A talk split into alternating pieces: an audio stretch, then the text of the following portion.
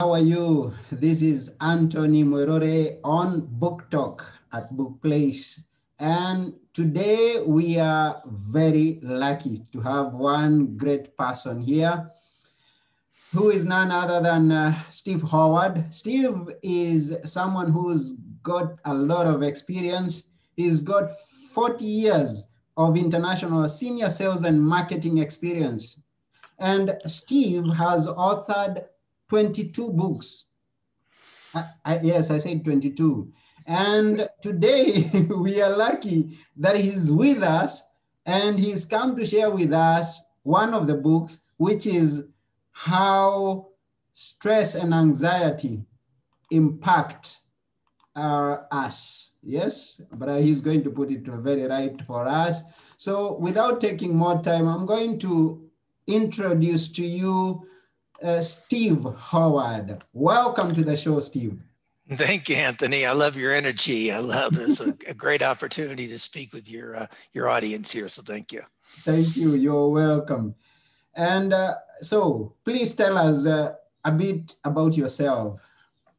Well, I was born in the United States and grew up in the United States. Hired out of college by a company in Texas called Texas Instruments. And after 3 years, they sent me to Singapore. Yeah. And I just fell in love with living the international lifestyle. So I ended up staying and living in Singapore for 21 years, working for 4 different companies. Yeah. And then went off on my own and was approached by a publisher, a UK publisher, to write a book about corporate image and corporate image management way back in 1998.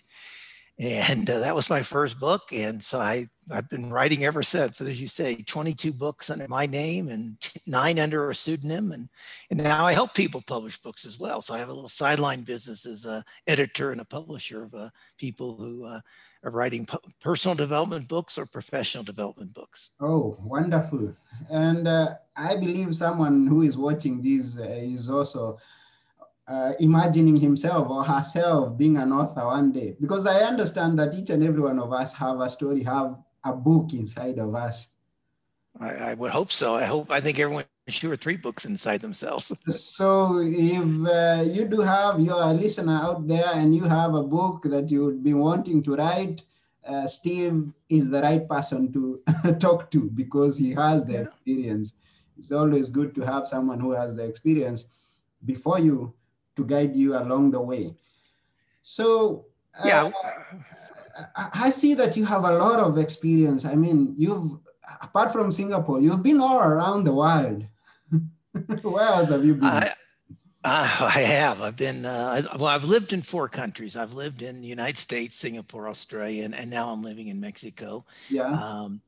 But I've traveled all across Asia, the Middle East. I've been to both Kenya, your home country, and Chad in Africa. Kenya for holiday and Chad for training for business. And also throughout Europe. So the only place I have not traveled is South America. And so that is obviously on my list. And now that I'm in Mexico City, and once the pandemic lifts and we can travel a bit more, South America, here I come. Oh, yeah. And thank you very much. And you mentioned of the pandemic. Now, this has been a tough time for each and every one of us. I don't know where you are, how stressful it has been. Well, it hasn't been too stressful for me, in honesty. One, I've been working from home since 1993. So the pandemic, the lockdown, that was just kind of natural for me to be working from home. But, you know, I took it and I actually sat down with a lady in Mexico at the beginning of the pandemic, and she was quite concerned about what she was going to do. And I said, well, let's put some plans together. And she was, I said, what have you wanted to do? And she goes, well, I always had this book idea. Well, here's another book idea. And so she took my book idea and I coached her, and she thought she'd take 2 years to write her book. So we sat down in March and we published her first book in August, her second book in January, and her third book on March 8th, International Women's Day. So she's come up with 3 books in 1 year that we published.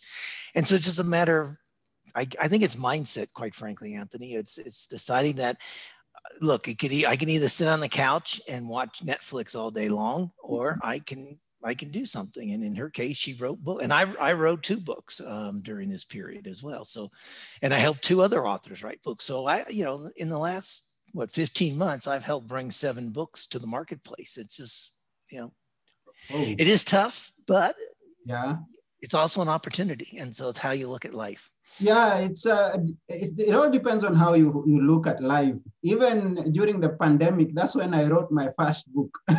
Yeah, it's great. See, same thing. And funny thing is that I've been thinking of writing a book for 20 years before I now came to write the book during the pandemic. And the issue is, I had that mindset, and someone else out there, when the challenges come like the pandemic, they have the mindset and they know how to face it and put it into productivity. And yes, the question is, we have a lot of people who are undergoing some challenges in life, like job-wise, you've been working from home, other people have been working from home. Yeah, it's okay. So they have an income, they have a source of living. But we have so many people who had not had something during this pandemic, and they could have been very stressed and very anxious about their own life. Yes. I think these are the people that we need to reach out to right now, and with the mindset that you have, and maybe some of what I have, we can share something that could be helpful. I think so. And I think an opportunity to volunteer, you have to have a reason to get up out of bed every morning. Mm-hmm. A positive reason to get out of bed every morning. And if you have a goal of that, this is the time to implement that. But that's why this book came out. This book I published in June last year, How Stress and Anxiety Impacts Your Decision-Making. Yeah. And the pandemic is very stressful for a lot of people, and it is impacting their decision-making. And so that, the book has a lot of tips about how to overcome that, how to use mindfulness, how to use various techniques to get out and control stress and control anxiety and make those harder decisions. At least try something, whether you're successful or not, at least try it, give it a go.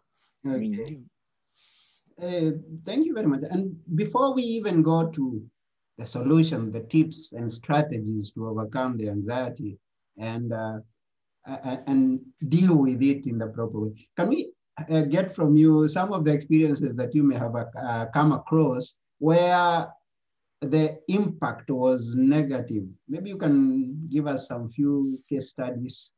In my life, things that have impacted me negatively? Not necessarily, even from observation. Oh, yeah. A lot of things. I mean, I've been in the business world now for 40 plus years. I coach people for probably the last 20 years. People lose their jobs. Wow. I lost my father 8 years ago. I mean, and he and I were very close. And so, I read a quote today, very interesting, about, life is lumpy. Life is not smooth all the time. And we have to determine what's the difference between the lump in our throat when we're nervous and anxious.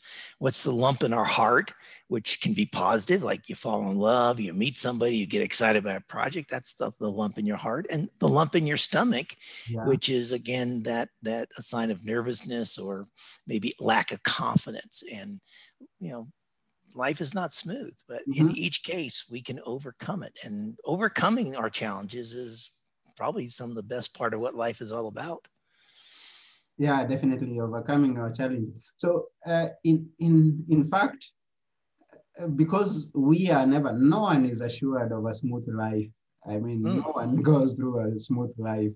I think this is the reason why we need to go through the book and know, each and every one of us, whoever is listening to this or watching this video, could be undergoing through some challenges. I mean, because everyone is doing so. Yeah, not only caused by the pandemic that has been ongoing, it could be in different areas of their lives.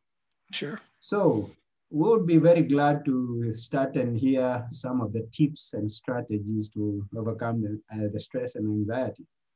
Well, thank you. And the first one is, it's got kind of a story for you, but if people take nothing else away from this interview, is learn to become a first responder, not a first reactor. So when I lived in Singapore, I learned to scuba dive, and then I got trained up to rescue diver. Okay. And the very first thing they teach you in rescue diving is do not just jump in the water. Somebody's yelling, help, help, help, you know, whatever, or you see somebody in distress. You just don't jump off the boat or off the shoreline and go after them, because you don't know, there could be fishing nets. There could be stingrays. There could be jellyfish. There could be obviously sharks in the water. I mean, you could put yourself in danger. So it's just like our firemen and the ambulance, you know, when they come across a bad car accident, they just don't jump out of their truck, their vehicle, rush to the scene. They stop, they pause. Is there fire? Is there smoke? Are there electrical cables? Can they get hurt? Can somebody else get hurt? That's why they're called first responders. Yeah. So the way to handle stress is don't react to it. Mm-hmm. Learn to respond to it. So take 10 seconds, breathe, ask good questions, particularly if you're in business. People in business expect to make snap decisions all the time. You know, that's what we're paid for, make decisions. But that's not necessarily the right way to do it. Pause, ask good questions. What about this situation? How can we handle this? What are our options? Because quite frankly, under stress, the brain reacts two ways. One, when we're emotionally, and I'm sure you've been, I mean, everyone's always said to themselves, I was so angry, I couldn't think straight. Mm-hmm. And I was so mad, I couldn't think straight. Yeah. And it's true, because when we get angry, the back part of our brain, where the amygdala is, takes over from the prefrontal cortex. The prefrontal cortex is the rational part of our brain. Yeah. And so it takes about 10 seconds when we make a conscious decision, I'm not going to lose my temper, or I'm not going to get emotional here. I'm going to control myself. It takes about 10 seconds for the front part of the brain to take over for the back part of the brain. Yeah. So that's why I say the first decision is to get yourself under control and don't make emotional decisions. Don't react to stress. Yeah. Respond to stress. Respond. Yeah. So be a first responder. That's my message. Oh, wonderful. Yeah, because and how does that, because some of the things that come to us by surprise. How do I always be ready? How should I always be ready that when something negative comes to us, I don't react, rather I respond to it? Our reactions. And you know, you live in Athens, you said, and the most important two words in history ever written are on the top of the Apollo temple. Yeah. And it says, know thyself. Yes. Know yourself. Know what your reaction is. Know what triggers you. It's, for some people, it's being interrupted. That triggers you. You can, for somebody wants to finish your sentence for you. For other people, it's if you're not listened to. For others, it could be the phone ringing. I still, to this day, I was trained at Citibank. We had to answer our phone within 3 rings because we were a very customer-focused organization. Okay. And even today, if I'm in an airport and I hear somebody's phone ring the 3rd time, I can't help myself. I kind of look like, and then it rings a 4th time. Now I've learned, because it used to upset me. Now I learned to keep my mouth shut. But before, 20 years ago, I'd look at the person like, aren't you going to answer your phone? Because it would trigger me. It was a trigger. And so know what triggers you. And there are various things. You know, if somebody cutting you off in traffic triggers you, understand that, and then make a conscious decision. Do I really want to ruin the next 20 minutes of my life or the next couple hours by being angry because somebody cut in front of me? Or do I want to just say, go on? And we have to change our patterns. If we don't change our patterns, then we're going to react the same way. So you have to consciously know. And look, we're not perfect. We all still get upset. Sure. Catch yourself when you are getting upset, and then say, okay, I'm going to breathe. I'm going to relax. And if you'd like, in a few minutes, I can teach your audience a little breathing exercise that will help them get under control. And it takes just a minute to do so. Yeah, that would be good. Okay. Yeah, so that's good. And we appreciate that. Now, let's go to tip number 2. Tip number 2 is breathing. We all breathe. We breathe all day long. You were there. but we're not thinking about it. And so this is what the Navy SEALs do. And none of us have a more stressful life than a Navy SEAL, I don't think. Maybe at times. Yeah. But so number 2 is the Navy SEALs. It's counting to 5. And all they do is, it's called box breathing. They breathe in for 5 seconds very deeply. and hold it for 5 seconds. Yeah. And then a big exhale. You're exhaling more than normal for five seconds. And then hold the exhale for 5, 3, 4, 5. And then repeat that. Now they repeat it for up to 5 minutes.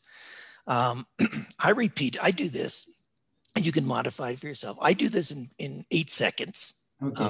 Eight for like 2 minutes, particularly like before I board an airplane. Like travel is stressful these days. In fact, for the last few years. And so I can just stand there and I can look out at the tarmac, you know, watch the people with their little flashlights and flags and watch the planes go around. All I do is I just breathe in. Yeah. Breathe out. And no one knows what I'm doing. It's not weird. No one's paying any attention to you. You're just standing in line, and you can do this in a meeting. You can do this in your office. You can do this in your family. You know, you can do it while you're watching television. If you're upset with your spouse, or your children, or at the TV show itself. If you get upset at the TV show, turn it off. But just purposeful, because what happens is the body automatically starts to calm itself down just from, and your blood pressure lowers. You start to put dopamine in your system, which is the good chemical, the happy chemical. And you're just getting yourself under control. So that's tip number 2. Oh, thank you. And wonderful. Pardon me? Now, thank you and wonderful. Now, at this point, I see that we should not react, we should respond. Right. And secondly, we should be consciously and deliberately breathe in a systematic way. Yes. In these 2 things, I'm observing that is about being conscious of yourself. Like you said before, is about knowing thyself. And yes, I had someone say, think what you think. We just don't allow our minds and our thoughts to wander from here to there, but we be conscious about the way we live, about the way we respond to situations, and what action we take to respond to those situations. Absolutely. Absolutely. I love that. Think what you think. And then question what you think. I would add to that. I mean, I always tell people, if you're having a thought, ask yourself, is this thought benefiting me? Is this thought helping me? Yeah. Is this thought helping me advance? Or is this a thought that's not doing any of those 3 things? Now, what can I do with that thought? I can change my thought. So if I have a thought, you know, again, we all get angry, we all get emotional. In the end, if you ask yourself those 3 questions, say, well, no, this is not really helping me. This is not advancing me. This is not helping me grow. Then why do I want to keep this thought? No, let's get rid of this. Think of something else. And sometimes it's just look out the window and change your perspective. Sometimes it is just have to say, you know what? I have to admit, I'm upset about this situation. I need to calm down. I will deal with this later. And I'm not going to deal with this now. I'm not going to let myself be emotionally hijacked. And I'm not going to, again, goes back to the first one. I'm not going to react. I'm going to respond later, when I'm in better control. And in the meantime, as you're waiting, breathe. Yes. Breathe. And the next tip, go outside. Mother Nature is the best cure that we have. Go outside for 5 minutes, get some fresh air. If it's not obviously too cold where you're living, if it is, just look out the window, and do anything. Don't look at a mobile device. Don't look at an electronic device. Just look out the window, see if there's any birds flying around. Just be observant. In other words, change your thinking from yourself to what's happening outside. If you can go outside, 5 minutes of sunshine on your hands, your face, warm up your body again, obviously if it's not too hot, but 5 minutes, most people can stay in the shade if you have to. But Mother Nature, again, when you get that sun, you get that warmth, you look outside and your mind starts looking at nature, and you see if somebody's walking their dog, or again, if birds are flying, or if the wind's blowing, you know, the clouds, look at patterns. Remember when we were children? Wasn't it fun to sit on the ground and talk? You see that cloud? It looks like a lion. You see that cloud? It looks like a balloon, you know, and we were happy. And so look at the clouds, just watch the cloud patterns and take your mind off things. for 5 minutes, 7 minutes. Yeah. Now you've calmed down. You're in a better state. You're less stressful. Reduce some of your anxiety, and now go back and either face the situation or again make a conscious decision. I'm gonna face this afternoon, or I'm gonna sleep on it. I'm gonna deal with this tomorrow, or if I have to deal with it now, at least I'm in a better place to deal with it. Ah, wonderful. So, how many tips are you going to share with us? Maybe. Well, I'll give you two more. Yes. One, stress is not always bad. Okay. So there's good stress. I mean, athletes always tell, that when they get themselves pumped up or they get themselves motivated or a stressful situation in a game, that can be good. For some of us, we procrastinate until we get a deadline because we do better work under deadlines and under the stress of a deadline, but that's also not healthy for us. So all stress is not bad. So some stress can be good. Yeah. So understand that and understand the differences, whether it's helping you. Again, it's like your thoughts. Is this stress helping me or is this stress hurting me? And the last one, again, even if at your home, and you see me doing it here, is enjoy. Use your senses. Now, this coffee has a little bit of cinnamon in it. So if I was stressful, you were asking me questions that were very stressful, Anthony, I'd go like this. And I'd smell that cinnamon and I would just focus on that cinnamon for about 10 or 15 seconds. And again, wow, what a nice smell that is. Even at the office, you can do that, whether you're having a cup of tea, if you're having something to eat, feel the texture. If you're having an apple, just feel the texture of the apple, or if you're peeling an orange, feel the skin of the orange, and just put your mind. One of the things people need to understand, your mind can only focus on one thing at a time. And I'd love to talk about multitasking with you later if you'd like, but so if your mind is focusing on how the cinnamon smells, it can't focus on the kids are screaming in the background, or Anthony's questions are too difficult, or this interview's running long, I got another call coming up, or any of those. The mind can't focus on those things, which, by the way, none of those things are happening here. But that's what mindfulness is about. Mindfulness is being fully present and being aware of your body, your thoughts, your sensations, and the environment around you. And mindfulness is not about meditation or doing yoga or any of that stuff. So being fully present is another way of reducing stress. And again, you can do that with a beverage at your desk or at home or anywhere you want. Yeah, and it's about the focus that you talk about. And I agree with you when you say that we do not actually, when we mention about multitasking, it's not that we are doing two things at the same time. It's only that we have two things which we are switching from one to the other. And I had someone give the example of a computer. So, I mean, we assume that the computer is multitasking, but the actual fact is that the computer is working one thing at a time, only at a very high speed. Absolutely. Or like your apps on the phone. Yeah. You can have 5 apps open, but only one app is working at one time. And and then you have to switch between apps. If you're messaging and doing WhatsApp and then going to LinkedIn or whatever, or going to Facebook, but you can only operate one app at a time. Yeah. And the phone can only operate one app at a time. And so you're absolutely right. All you're doing is switching, and that's not good for our brains. It's not good. Why? Two things.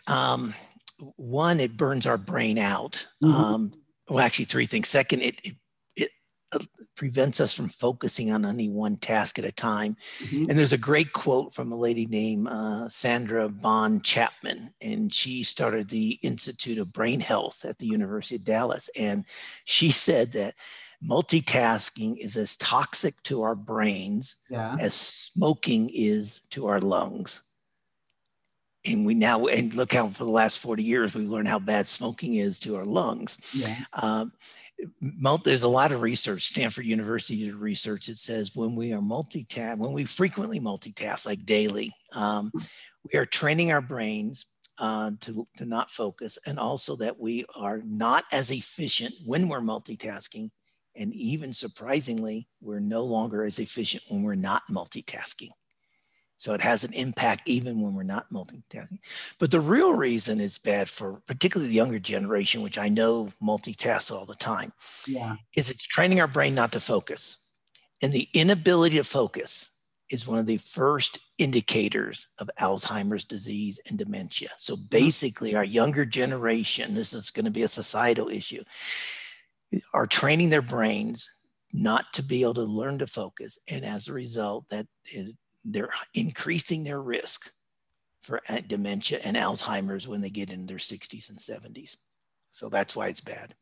Ah, okay. So do you also think that multitasking could be one of the great causes of some negative stress and the anxiety?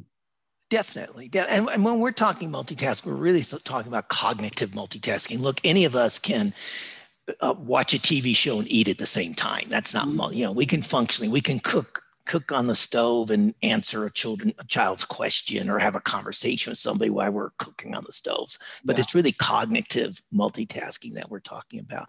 And I think the pressure to multitask is in the workplace, particularly is one of the causes of increased stress in the workplace. You know, the American Psychological Association came out in 2019 with a report that said work stress, and this is United States information, but work stress is the number one stress factor in people's lives. Yeah.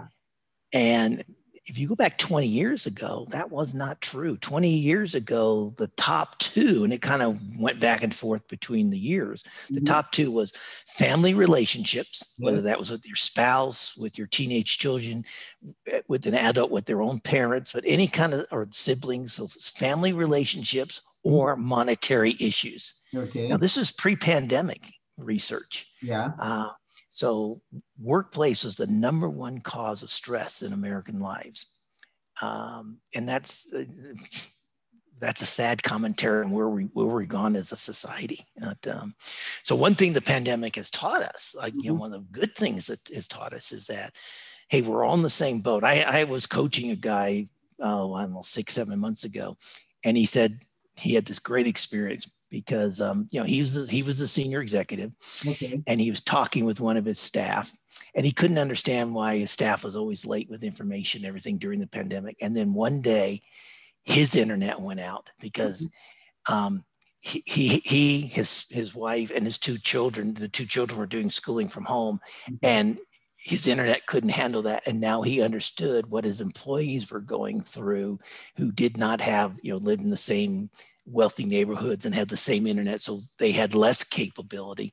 And so he now learned to be empathetic and understand that, hey, you know what, we're all human beings. We all have other issues that we don't talk about. Yeah. And so I think one thing is coming out of this pandemic, hopefully, is that some people, I think a lot of people, are starting to reevaluate their life and saying, well, what's my priority? And is my priority to work 60 hours a week for a company? I mean, we had a report in January this year that people at Goldman Sachs, the banking firm, were working 100-hour weeks. And we're getting totally burned out. And that's not acceptable. No organization should even allow that, much less encourage it. Yeah. So there's some negatives and some positives coming out of the pandemic. And this is what I was thinking about. When you mentioned that the biggest stressor of our days is the workplace, and then back then it was relationships, family, and things to do with the finances. And money. Now, the pandemic, and I don't know how this goes, but the pandemic has now brought the work home, where there is family and some reduced sources of income in some cases. So that could be even more stressful now that work is being done here. We have some communication issues with my wife, and my children are giving me a challenge. Yeah, that could be really stressful, bringing all the stressors together in one. It is. And that's again why I published a book last year to help people overcome that stress. There's no doubt the pandemic has added more stress to our lives. I talked to a lady yesterday and a new client of mine, and she lives in the New England area of the United States. And I asked her, when are you guys going back to the office? And she says, not till the fall. And she was so, she sounded so depressed about it. I said, it sounds like you're getting tired of it. And she goes, you know what? Mm-hmm. I've gone from working from home to living at work. Mm-hmm. And that's how she sees it now. She's her living room is basically her office now, and she's living in the office effectively. And then we talked about that and some ways to getting around that. Mm-hmm. But yeah, the other thing the pandemic has done, and again, our brain, when our brain is under prolonged stress, there's a part of our brain that controls emotional outbursts. Okay. And under prolonged stress, that part of our brain literally gets smaller. Mm-hmm. And this prolonged stress, and what we saw, say 6-8 months into the lockdown situations, we already saw things like increased alcohol abuse, mm-hmm. increased eating, increased obesity, and unfortunately increased family violence. Mm-hmm. And part of that is for some people, they're just not able to cope. That part of the brain is no longer able to cope, mm-hmm. And control. And then so they turn to food, they turn to binge eating, they turn to alcohol or drugs, or in worst cases, they turn to hitting other family members because they lose their temper. They can't control it. Mm-hmm. This is, as much as the governments around the world have done a pretty good job of trying to help people out financially where they can. Mm-hmm. I think people, hopefully, or the government officials need to start thinking that this is going to have long-term societal impacts.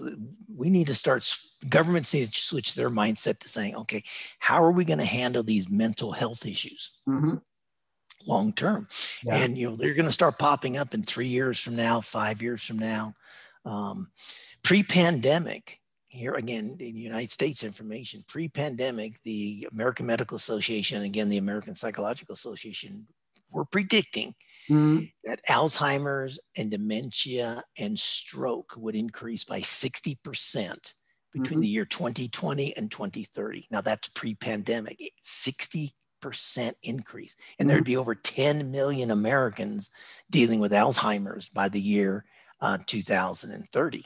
Yeah. Now, again, those numbers are only going to increase as a result of the pandemic. Mm-hmm. So this is going to be a societal issue. And it's understandable because of, even when we are back into normal, things are still stressful in very many instances for different reasons. So yeah, it's going to increase, and we expect it to increase. And this is why we thank you for coming up with this book, which I know you've not given us all the tips. There are still more tips in the book. There's a lot of tips in the book. And this is why we should go and get the book and use it to help us to deal with stress and anxiety and prevent it from bringing the negative aspects that you put forth. Absolutely. So where can people find your book?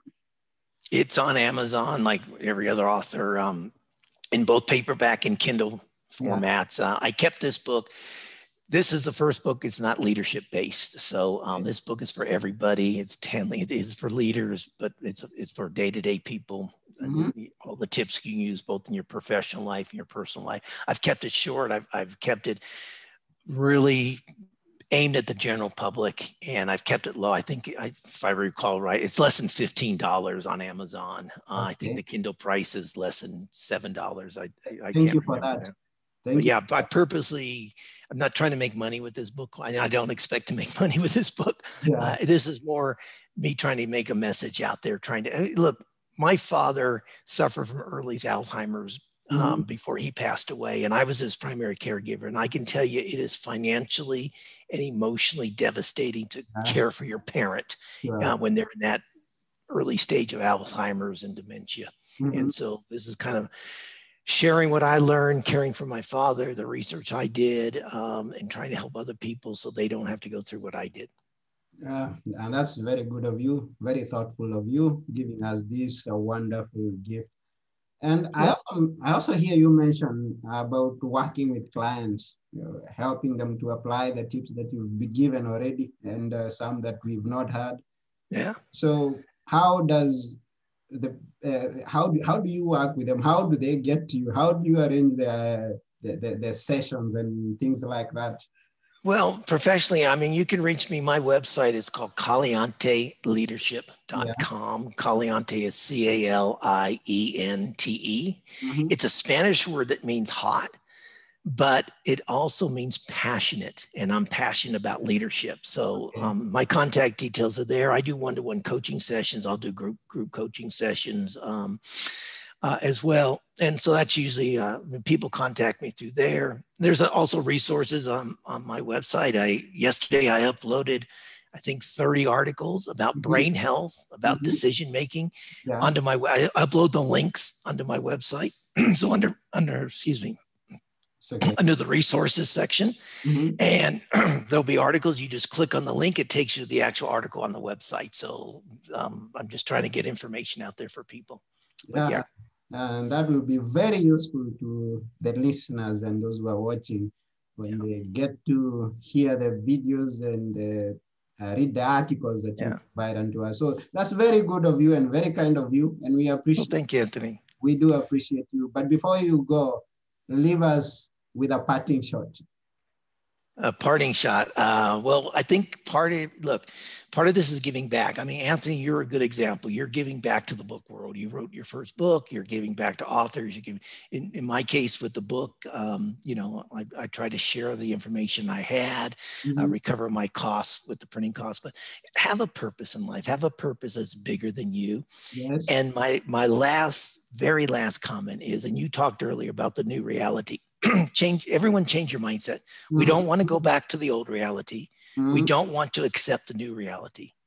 Wake up tomorrow morning and ask yourself, how can I make this a better reality? And I think we can. I mean, I think work-life harmony, not work-life balance, but work-life harmony is going to come out of the pandemic for those who sit and evaluate what's important in my life. Do I really need to purchase everything, or should I spend more time on experiences? Should I think about my long-term brain health?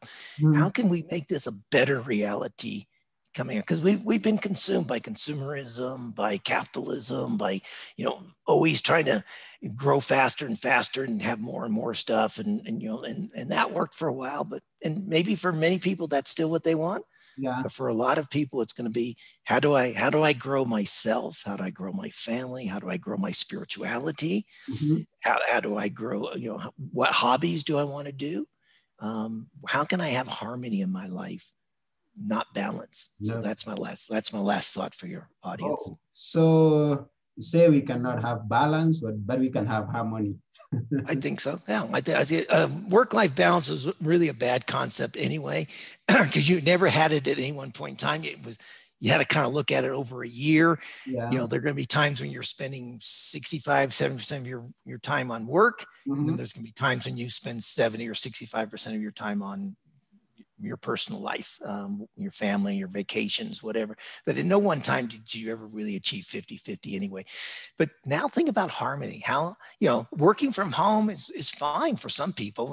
People, they've saved themselves up to 2 hours of commuting time. Now, how do you put that 2 hours to use? Don't, unless you want to. If you really want to sit around and watch movies, and that's fine. But if you want to write a book, write a book. If you want to write a short story, write a short story. If you want to learn how to cook, take those 2 hours a day and spend an hour and a half watching cooking shows instead of watching reruns of Big Bang Theory or something like that. So utilize your time and create a new and better reality for yourself. Oh, that's very good of you. That's very good. To you who is listening there, you've heard it all. And we have a very great chance to connect with someone who's gonna either help us write a book, help us deal with stress, give us some leadership guidance. What else could you be asking for? Don't waste one more time. Connect with Steve, follow Steve, and interact with him, read the articles, and gain as much as you can. Invest in yourself. Don't Absolutely. Invest. Thank you, Anthony. And this is the chance. Just use the opportunity and do it. So thank you very much for being our guest. Thank you, Steve. We really appreciate. Thank you, Anthony. And thank you for having this program and for helping your audience meet other authors around the world. And congratulations on your book as well. Thank you very much.